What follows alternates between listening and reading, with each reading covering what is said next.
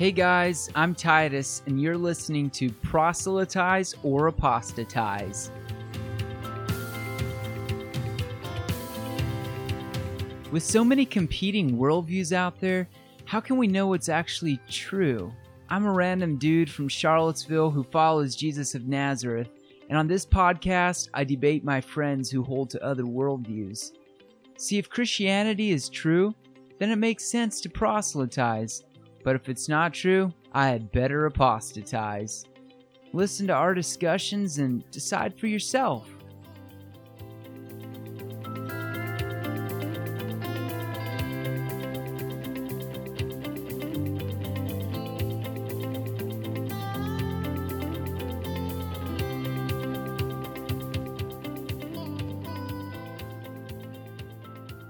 So, Jordan, tell us about yourself. Uh, well, I'm 32 years old. I recently graduated with my bachelor's in mechanical and nuclear engineering from Virginia Commonwealth University in Richmond. Mm-hmm. Um, I've lived in Richmond pretty much my whole life. I was born in Baltimore, but I was only there a month, so it doesn't really count. Yeah, Uh, I have four children nice. three girls, uh, one boy. The boy's the youngest. Mhm. My oldest is 13. Um, so she's full swing teenager. Cool. Uh, I wish I knew half as much as my teenager does, Yeah. uh, or so she tells me. um, I am engaged to a lovely woman named Kim Davis. She's the mother of my son, Mhm. and we should be getting married next fall. Nice. We recently sat down and did the budget, and I had to like Oh yeah. pick myself up off the floor. But Yeah, yeah. um, Yep. That's You and said- uh, I, pertaining to the subject, I'm an atheist. Uh, I consider myself an agnostic atheist. I used to be a Mhm. Christian. That's how I grew up. Um, very conservative, and I deconverted in the last four or five years. something like Okay. So similar to Jared, it hasn't actually been too long. You said you're 33, Thirty-two. 32. Oh, so gee, I guess it's probably been about six Jesus years. but- was crucified when he was 33. So Yeah, I'm falling behind. I haven't changed the world yet. you're like I still got one year though. if you were if you were Jesus, you'd be in the thick of your ministry right now. So Yeah. Uh, you said you grew up a conservative Christian. What what denomination, or was it non-denominational? We were mostly non-denominational. Uh, those are the churches we tended to gravitate to. Went to some Baptist churches, but I Mhm. considered myself uh, like a four-point Calvinist. Oh, sure. Uh, yeah. uh, yeah. So I was a creationist and all that. Mhm. I was, you know, went to church three times a week. Three times. What'd you do three times a week? Like the prayer Uh, meeting? Yeah, yeah. So we had like Sunday morning, and then you'd have Sunday evening to like recap what happened, and then Wednesday small group or whatever. Yeah. Okay. So you say non-denominational, but Calvinist or Reformed? Because I, I know a lot of non-denominational churches would be more. Well, I don't know. It's everything. A lot of them are more charismatic, though. But Mhm. was that not really? No, what- not at just like kind of fundamentalist. Uh, yeah, I, I, not like Westboro Baptist, Yeah. fundamentalists. You know, Yeah. we weren't uh picketing um cemeteries or anything, but you know, So did you have a conversion experience, as as you know, Christians Um, put it? Yeah, probably. So, I kind of grew up in that tradition, and my family sort of fell away from it as I was getting into adulthood. Okay. and I went the other way and just got even deeper into it. So I had probably Really? my most dramatic conversion experience when I was 20 or 21. I was baptized again because I realized I'd never been baptized and, you know, that sort Okay. of thing. Your family was walking away from it, so were they walking towards atheism or just I think they, well, they are now. Okay. Uh, I think my mom just kind of, her mom died and she got kind of bitter and angry, Uh-huh. um, kind of just at the world because of that. Hey, mom, if you're watching. Uh, uh, You're, that's not the only thing he thinks about you. yeah, yeah. You're Uh, bitter and angry. yeah, no, there's a lot more than just those two things. Uh, but no, I th- I think that was probably what pushed her in that direction, and it wasn't like any dramatic falling out. Just kind of we started going to church less. There was less talk about God, less reading of the Bible. It just kind of gradually kind of eroded Mhm. away. And I was kind of drifting until um, I became an adult, and my first wife was very religious, and that kind of you know, she she like pulled you into it Yeah. more, perhaps. Yeah. Okay, so when when you had that experience when you were in your early twenties, what prompted that, or or what was the context for that? Um, I'm trying to remember the full timeline. So I don't I hadn't been to Iraq yet. So this was prior to my deployment. So we uh my ex-wife, my then wife was estranged from her family and she kind of rekindled that relationship and they were part of a very um I don't want to call they weren't charismatic, but they were very um on fire, you know, very Okay. like dedicated, passionate church. Do you know what denomination? Just non-denominational again, maybe. Yeah, they were non-denominational. Okay. I don't think that they didn't subscribe to anything. I, I, the Cool Springs Baptist, I believe it was, Okay. the South Side. They, they were actually like two minutes from my work now. Oh wow. Um, yeah. So that kind of just I got kind of swept up in their Mhm. passion, I guess, and that's what sort of really pulled me back in. So, when you were passionate, how did that flesh itself out? Was it evangelism, or just studying a lot, or praying a lot, or kind of? I I've always been more of kind of an intellectual believer. Mm-hmm. Um, so my expression of faith was study, and so I would like try Yeah. to learn as much as I could about the universe that God created. Or that was my opinion at the time. I'm speaking as my former Christian self now. Mm-hmm. Um, and talking to people about that because science has always been a passion of mine. So there was Bible study, obviously, as well, but I've never been very good at memorizing things. So, you know, if you asked me to pull up, I I couldn't pull out yeah. John three sixteen, I guess, but that'd probably be about the only Bible verse I could like whip out. But yeah. um, understanding the context of the biblical stories and like how they all put together in the overall. So, who were your favorite? Some of your favorite authors at that point, Uh, biblical authors or like just in general, like. Or has it been so long? Man, it's been you, so long, I you don't know tried to I erase it from your memory. I don't know. If, I don't even want to remember those names. I honestly I can't remember. Okay. Yeah, so so you just you like to study and you you know tried to share with people what you were finding and Mhm, that was yeah. how you felt like you were honoring God. Okay. So what happened? uh, you were doing so I was- well. yeah, yeah. So on my way up and then just straight down the tell highway. tell us Um, about it. So, fast forward, I don't know, probably eight years. This would have been 20, 2008, probably ish. I uh, got back from my second tour to Iraq and I'll spare all the details, but I got divorced and all this sort of things. And that I was still very religious, um, but as things were changing in my life, it probably kind of made me more open to change because I'd Mhm. Lost one very big part of my life and so while that didn't prompt me to lose my religion it probably made me more open to that idea okay. a uh, coworker of mine gave me a book like i said i was a creationist so a young earth creationist but Mhm. that's not we don't need to go too much in the details of that point is he gave me a book Mhm. that had a lot of uh, convincing arguments that I had never heard of. It was uh, Francis Collins' Language of God, ironically written by this very devout Christian who was Okay. on the Genome Project, Mhm. and uh, he was writing kind of to show Christians the crossover between religion and and uh, science. Okay. And so that it was just there was a lot of interesting um, information there that I'd never heard. Uh, looking back on it, I realized I'd been in an echo chamber for, you know, a long time, even Mhm. despite my best efforts. And so it challenged what a, a lot of what I thought was true. So Mhm. it prompted me to ask questions, and those questions led to more questions. And I over the next year, I kind of felt fought a like fighting retreat, you know, where Yeah. um till eventually I kind of settled out around somewhere around deism Okay. and then I was um, driving home from work one day, and it struck me and that some lights came from heaven. yeah, The uh, atheist God said there's no God. yeah. Well, I said, well, I don't technically say that I'm not a. a strong atheist. Um, I just realized I didn't believe in God and hadn't for a while, so I guess Okay. that, that makes me an atheist. So, a Christian who is trying to show the possible feasibility of science and Christianity got you into science, and then science got you out of Christianity. Is that what I'm yeah, hearing? yeah. Basically, evidence is what is what convinced me. I, I was a Christian first and foremost because I thought that was the most plausible explanation for the observations we had. Mhm. and that kind of I built my whole faith around that assessment of the evidence. um, which is why study was so important to me because that's what led me to faith and that's Mhm. what kept me in faith. And then study kind of Yeah. let me out of it. So when you were a Christian, would have it been more convenient for you to stay a Christian or to reject your Christianity, in your opinion? Like as far as things that you would a- be able to enjoy or fall out from relationships.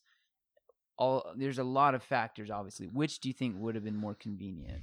I think had it happened a year prior, had my deconversion happened a year before, it hands down would have been way more convenient to stay in the faith. Okay. Um, my divorce came coupled with me losing pretty much every friend I had. Pretty much everyone decided that since I was divorced, I was excommunicated from you know the church and all the relationships. oh, So wow. um, most of the people stuck with me I'd been to war with, and that was pretty much the social circle I had. And that social circle didn't. I don't want to curse on your podcast, but didn't care at all Yeah, yeah. what my personal beliefs were. So at that point, it was pretty much even odds. Like it, And your family was kind of atheistic at that point, so it's kind of like it was yeah there really wasn't a draw like they didn't really care whether i believed in anything or not like there really wasn't any kind of draw either way Yeah. So it wasn't like you had a, a social, or you wouldn't have had a social fallout as much since that already happened. yeah basically i'd already paid that that uh piper Would you have? Would you say that being a Christian, like like as you were going through that process, was it kind of like, man, I'm losing something that seemed to really make my life better, and I really enjoyed being a Christian, and it's a bummer that there's no God, but I just got to come to grips with the facts, and or was it kind of like, hey, I'm I'm kind of glad there's no God because I can kind of do what I want now.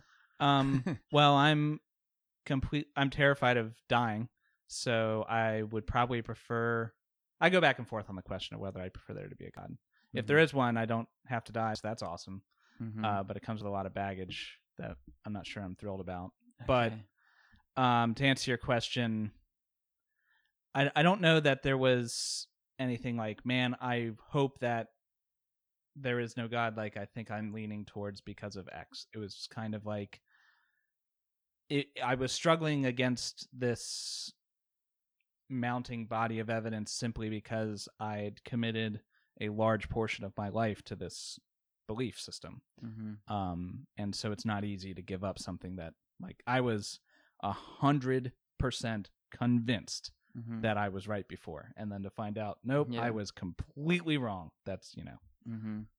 Okay, so you would say there was some desire for an afterlife, but some disenchantment with some of the baggage of Christianity. So maybe an, an equal.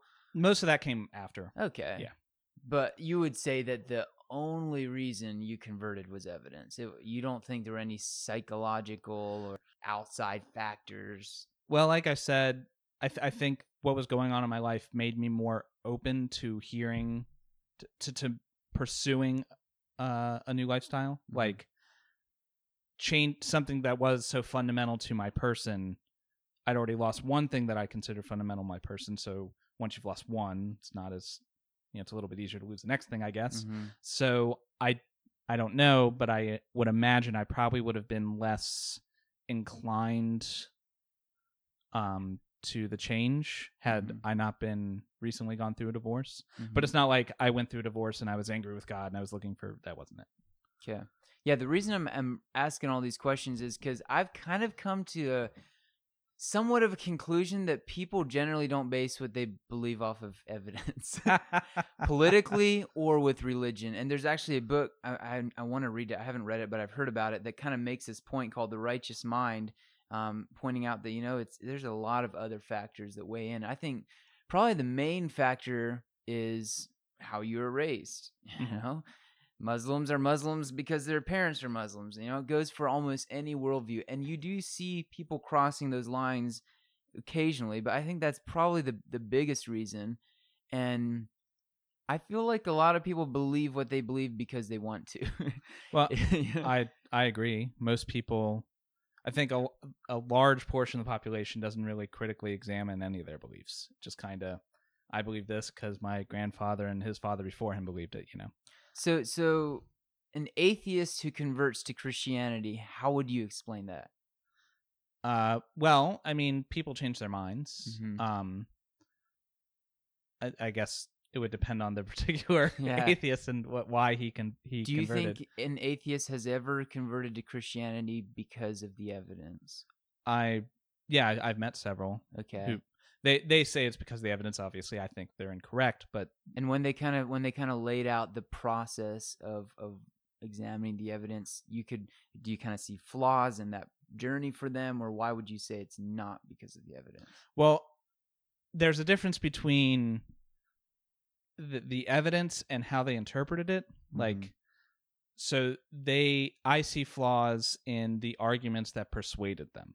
So, I mean, I don't know Sure. most of these people intimately, so maybe there was more going on. Okay. But they tell me that it's because of the evidence, and they have good, they have what seem to be thought out arguments. So I'm not inclined to call them liars, you know. Uh, so I don't I don't want to say that it's it's not because of the evidence. I think they believe it's because of the evidence, and I think they were persuaded. I just think they were persuaded incorrectly. Okay.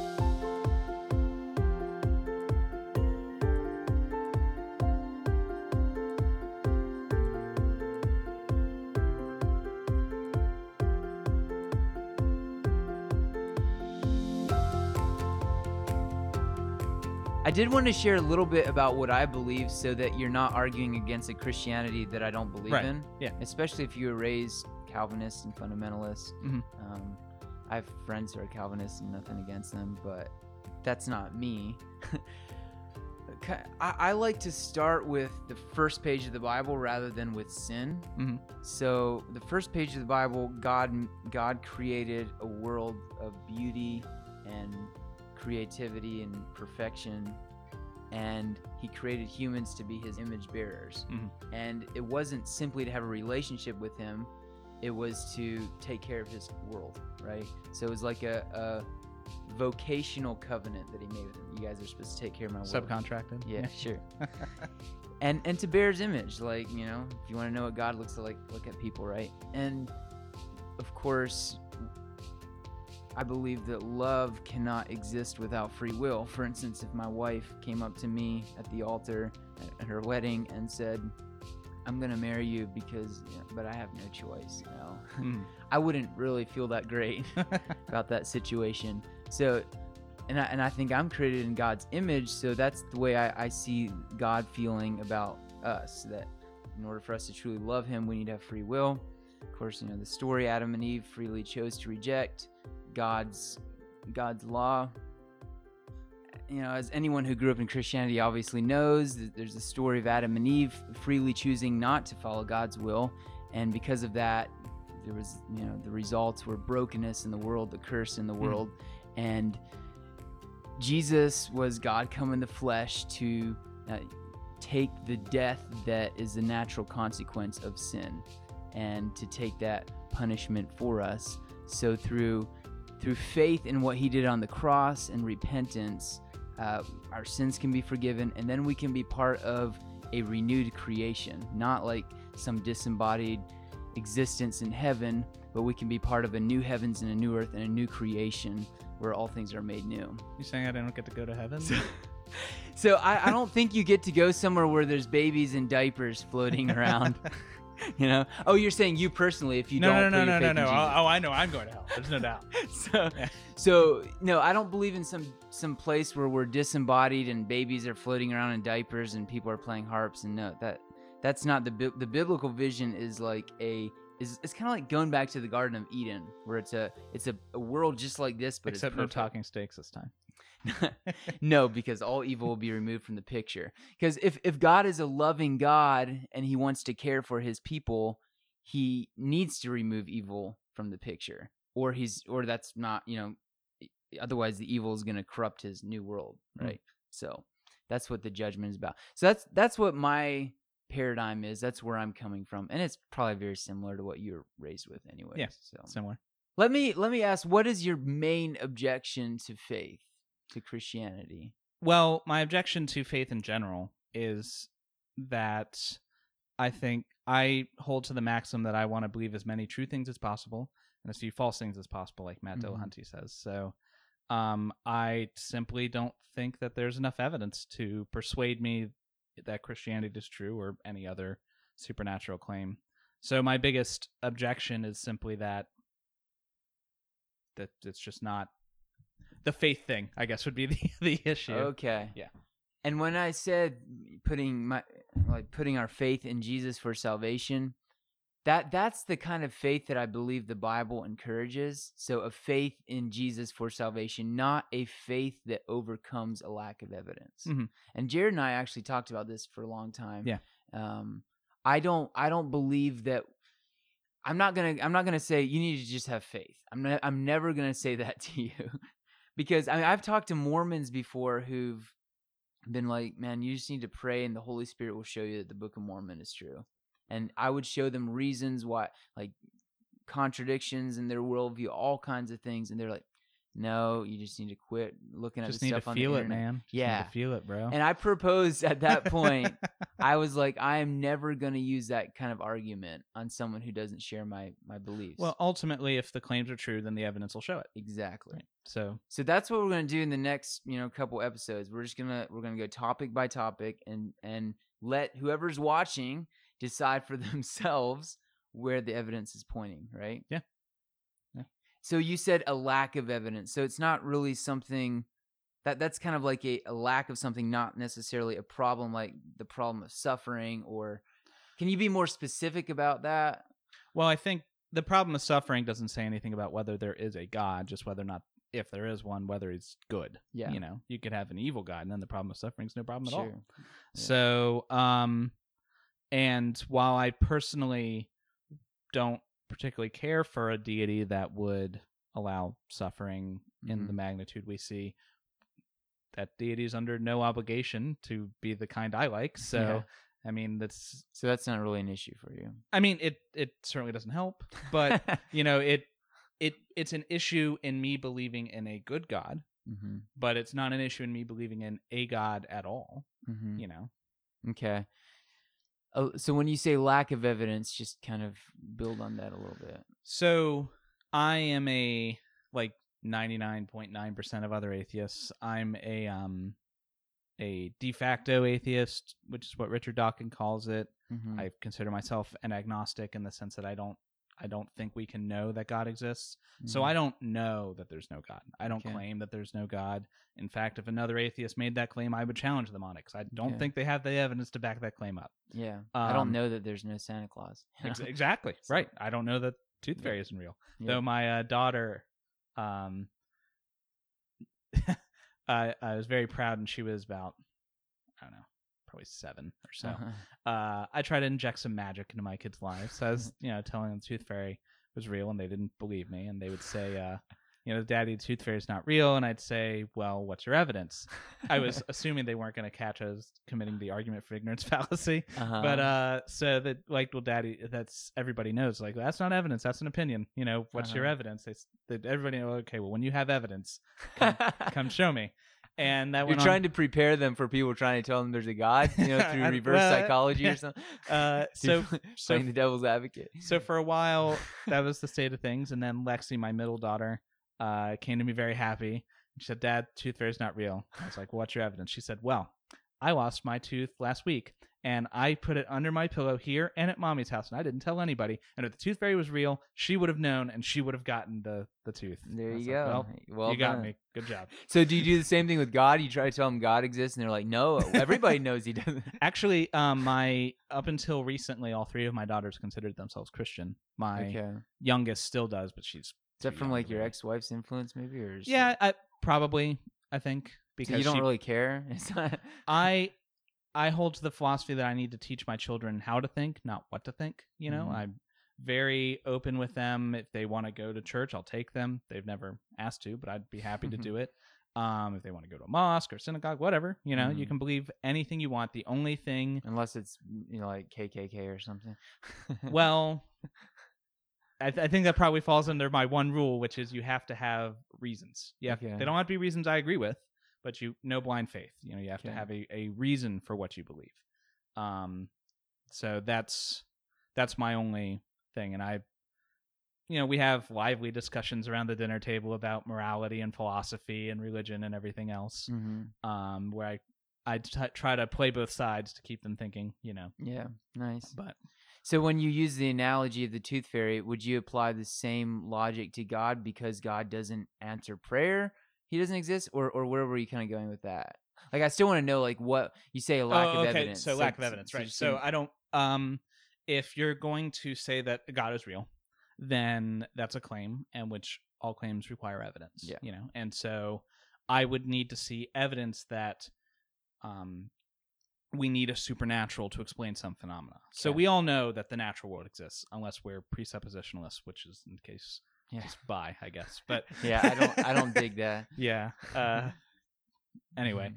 uh, so we all agree that the, we're all sitting in a in a kitchen right now and having conversation. So we all the natural world exists. We've Mhm. established that. So if something happens by default, then it would be in the natural world. Now there, it's completely. I'm open to the idea that there is a supernatural dimension as well. You Mhm. know, maybe there's a god or spirits or whatever um, that have impact on our natural material world. Um, I'm open to that, but if that's the case, then we should see evidence of it, right? There should be things, there need to be things that um, aren't reasonably explicable without it. Okay. So when you were a Christian, you never saw that, I, well, I thought I did. but Uh, then later you're like, oh, that could have been explained by nature. Right. Yeah. So do you believe in a universe that had a beginning? That is an excellent question. um, I don't know. I don't know whether. So it depends on what you mean by universe. If you mean like our visible universe, yeah, it began in the, the Big Bang. You Uh-huh. um, what happened before that is still an open question. Um, it's possible that we're part of a larger multiverse that continued to exist prior. Um, it's possible that everything came from nothing. There's a lot of different possibilities. It's possible God magicked it into existence. So it's possible that something came from nothing. Sure. I mean, well, it depends on what you mean by nothing. Again, I mean, things come from nothing all the time. Virtual particles come from nothing. You're mostly made up of virtual particles. So, So so you would but you would generally say I don't know.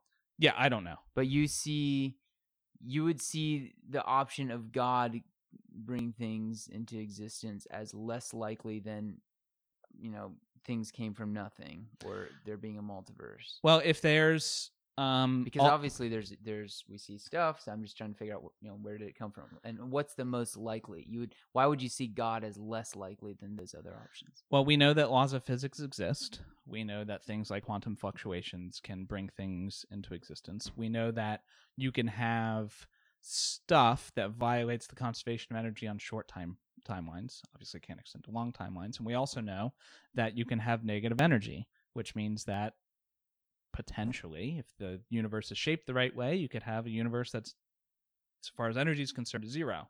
So, which means the universe came and there's no net energy gain or loss, so it's fine.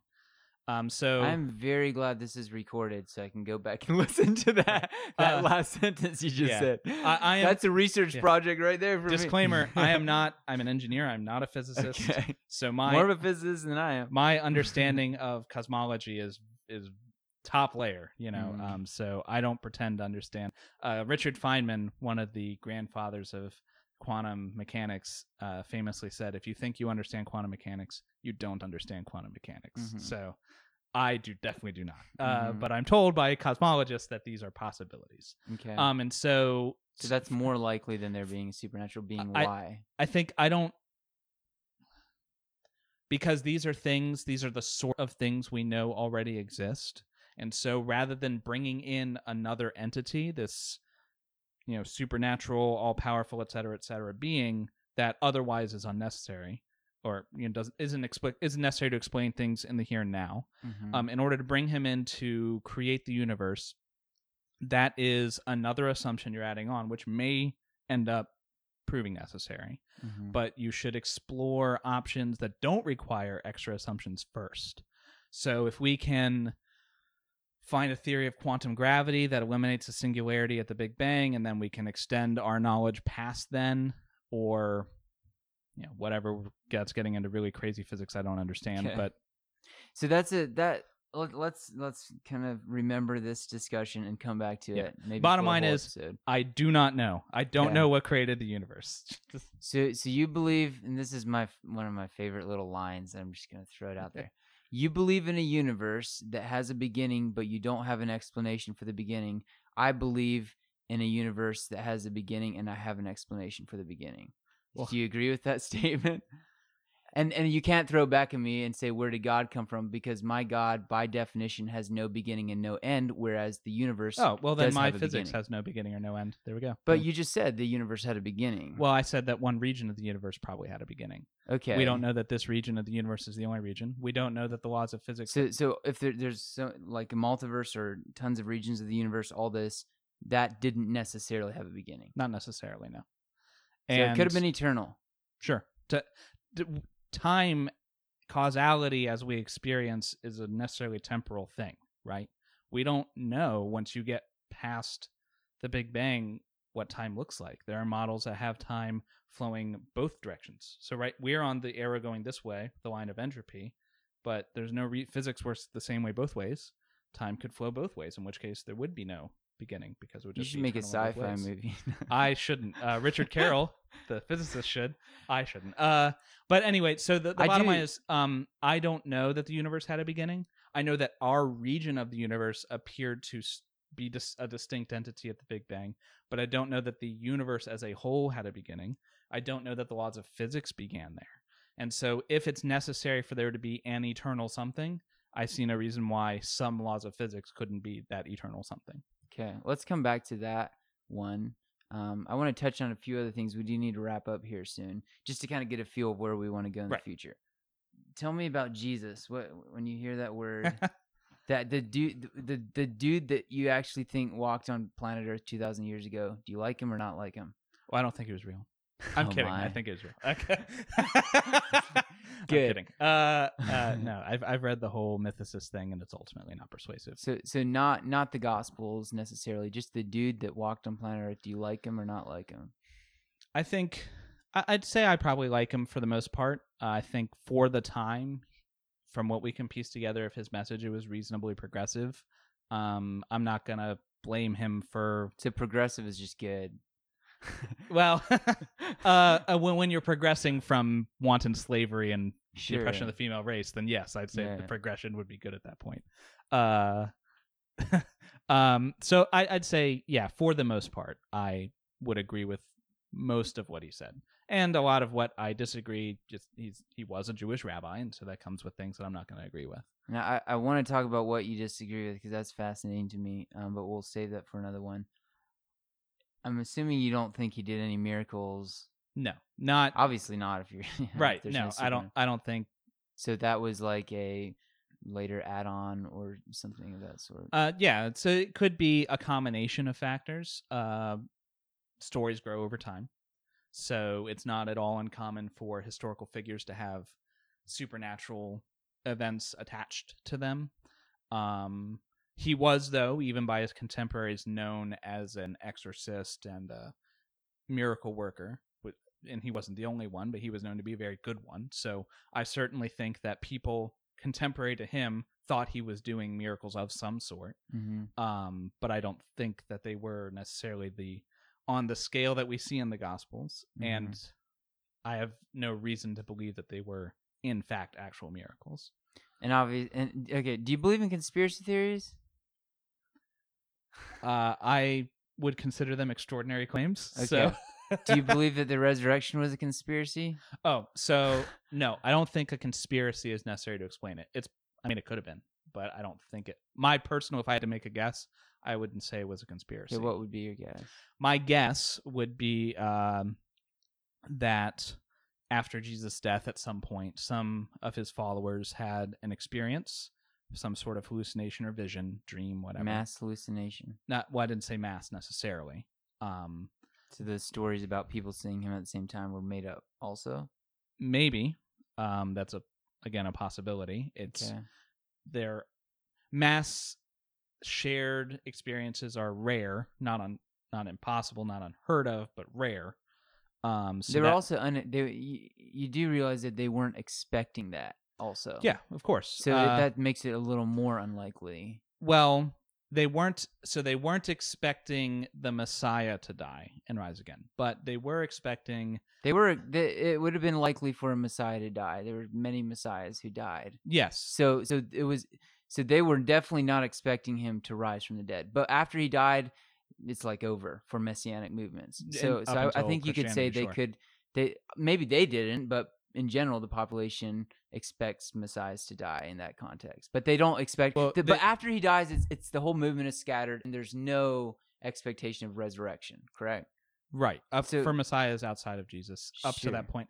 Uh well, I mean they would they wouldn't have expected the actual messiah to die, but yeah there's a bunch of messianic claims but if, if died. the messiah died then it's it's over and you go find a new messiah right you don't you don't you don't have mass hallucinations well, again, I don't know that they were killed. necessarily mass, at least not from the beginning. So maybe one guy had hallucinations, like, dude, I, I saw Jesus, and then the other person was walking around. Oh, maybe he'll rise from the dead, and got had hallucination. So the idea that um, people were going to start rising from the dead wasn't not messiahs necessarily, but people wasn't at all out.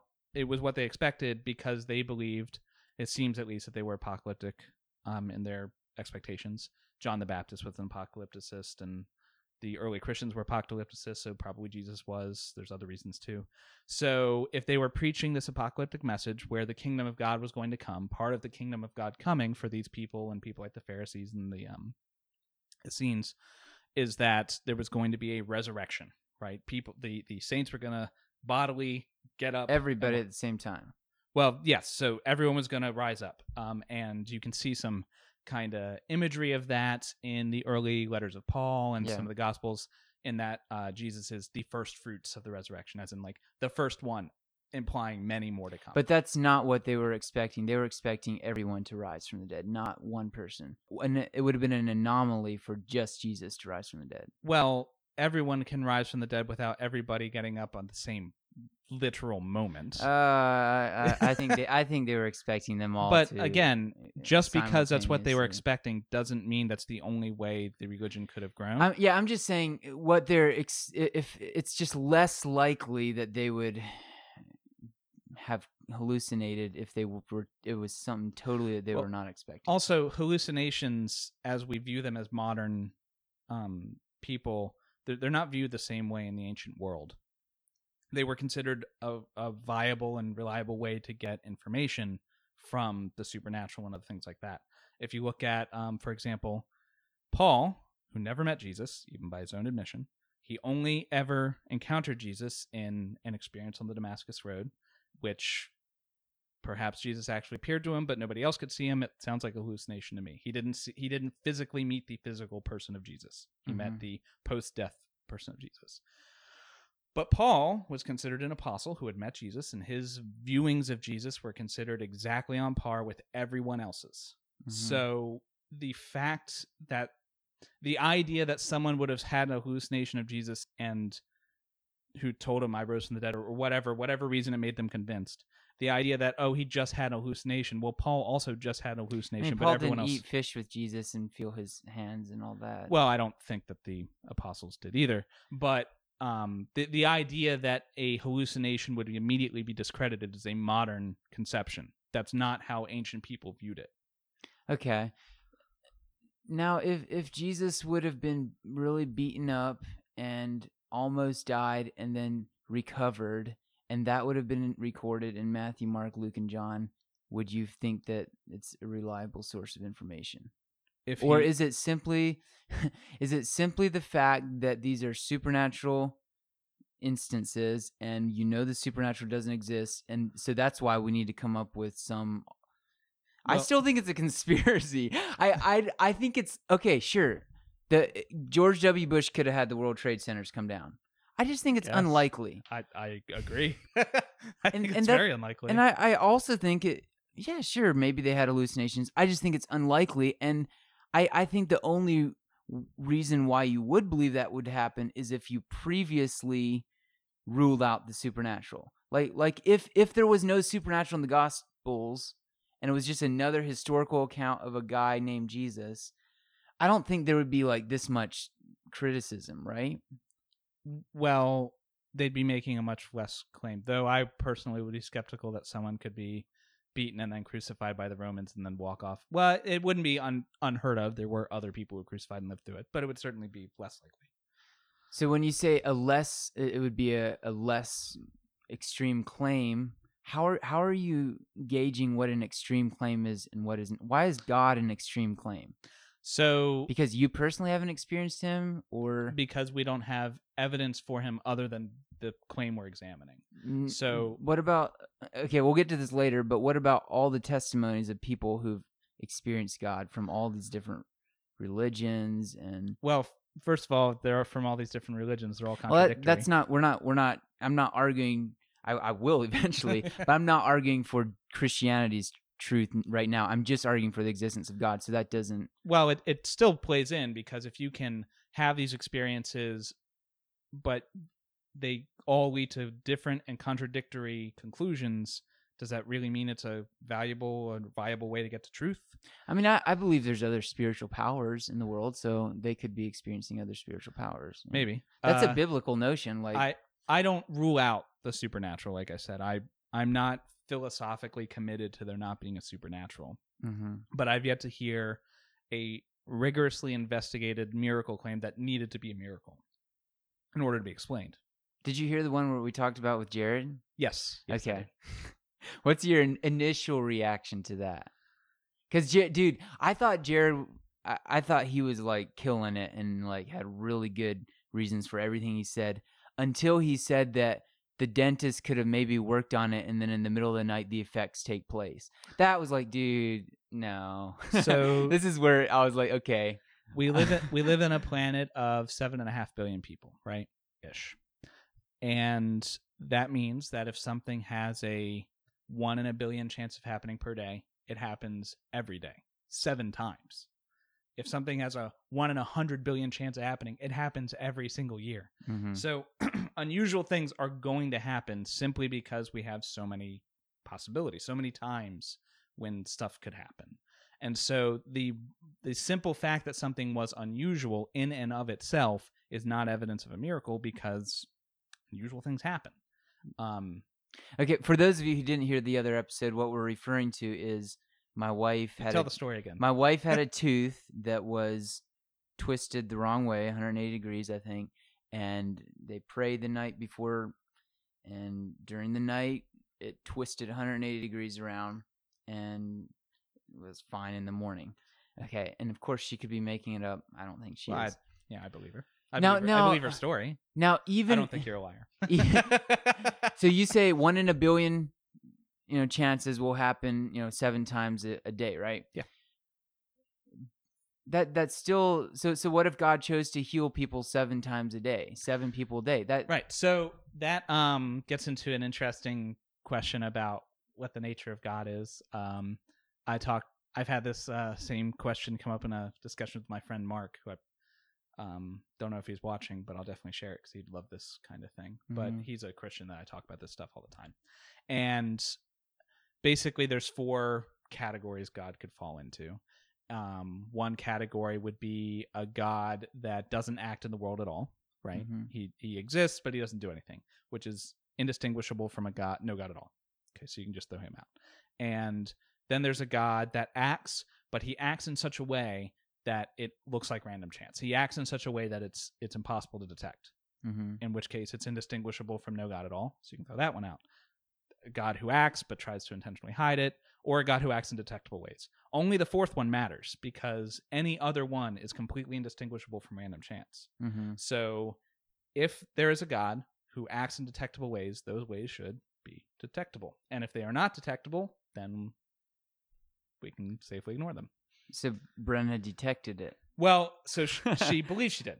And um so you prayed and something happened, but how many times have people prayed and then nothing happened? Well, I'm not claiming that every time we pray something's going to happen. Otherwise, we would like could walk around and like do Sure. whatever we want, and that's that God.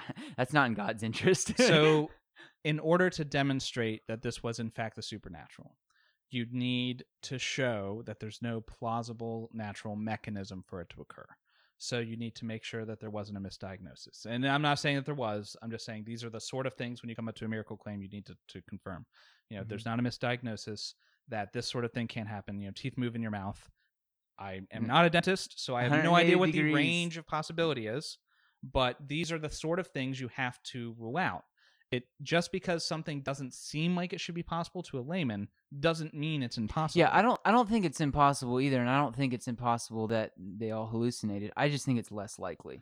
So when you when you bring this cumulative case, I think it's less likely that all this would have happened. less so uh, apart in order to ex- so supernatural. in order to explain this tooth in your wife's mouth turning around 180 degrees was it a very unlikely but possible situation that occurred through natural chance by virtue of you know there being 7 billion humans and weird things happen yeah, it could have been, but it's just not. or is it an invisible omnipotent omniscient being who cares about who you have sex with and created the world too like like which one of these things is the bigger claim I, I think that the first one is because I mean, unless you can prove out, so you you had a whole list of descriptions for God. Unless you can find some reason why that God wouldn't exist, it's Well, not that, crazy of a claim. That's an argument from ignorance, though. The, the the fallacy, not not not pejorative, but like saying, well, because you haven't proved it's false, it's true. That's not. no. I'm I'm saying that you're you're saying this is it's very unlikely that this God exists who cares about who we have sex with and this whole list. I, I mean, and, and you're using you have all this list of attributes of God, which if there is a God, he needs to have attributes. So just Mhm. because he has attributes doesn't mean that's a, a crazy claim. So you need to point out why those attributes cannot okay. coincide with God. We have no up until okay, so up until the evidence you're giving me, which is here's why God exists. Prior to that, so the prior probability, uh, we have nothing at all remotely like what God is said to be. No, no invisible spiritual beings. Like w- prior to the argument of God, in our everyday experience, we have none of that. And so you're coming in with something that is completely and utterly unlike every other observation we have. So you're invoking this otherwise this extremely complicated and complex being would have to be if he's going to be God in any real sense. Um, to to in, if you're going to invoke something so huge, you need a commensurately huge amount of evidence to make it reasonable. I just don't know why that God is is so, so huge, so huge. Huge. Uh, let, let's we need to rein this. We need to wrap this up somehow. okay. this could go on forever and uh, this has been cool because we've got a little bit of a feel of where each other's coming from and i have an idea for the next next episode and maybe we can listen to this again and, and figure out you know a topic for each upcoming one next time i'd like to talk just talk about jesus Okay. okay historical evidence for the gospels maybe some teachings of jesus that you don't appreciate Mhm. um let's just let's just focus in on jesus and the gospels and Okay. especially figuring out if the jesus presented in the gospels was the actual jesus Sure. and then maybe in the next one we can talk about things coming into existence from nothing and get into i, I need to research that I would, you um, lost me but I do want to talk about that, and, and then we can talk about miracles and just hit different themes each time and try to stick to one topic because we've been all over the Yeah, yeah. place, which is fine. Um, but next time, let's really study like are the Gospels historically reliable? Specifically, the Gospels. Yeah, Okay. yeah. Specific. I mean, l- let's just stick with you know, that and not go through the whole New Testament for Cool. now. Um, and I want to figure out what you think about Jesus' teachings and that sort of thing. So, Yeah. let's do it. Sure.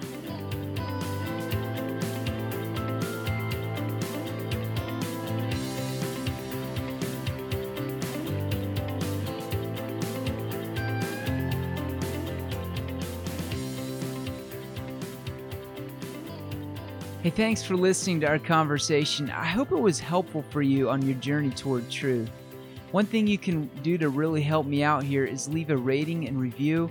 It helps other people discover the show. All right, you guys, see you next time.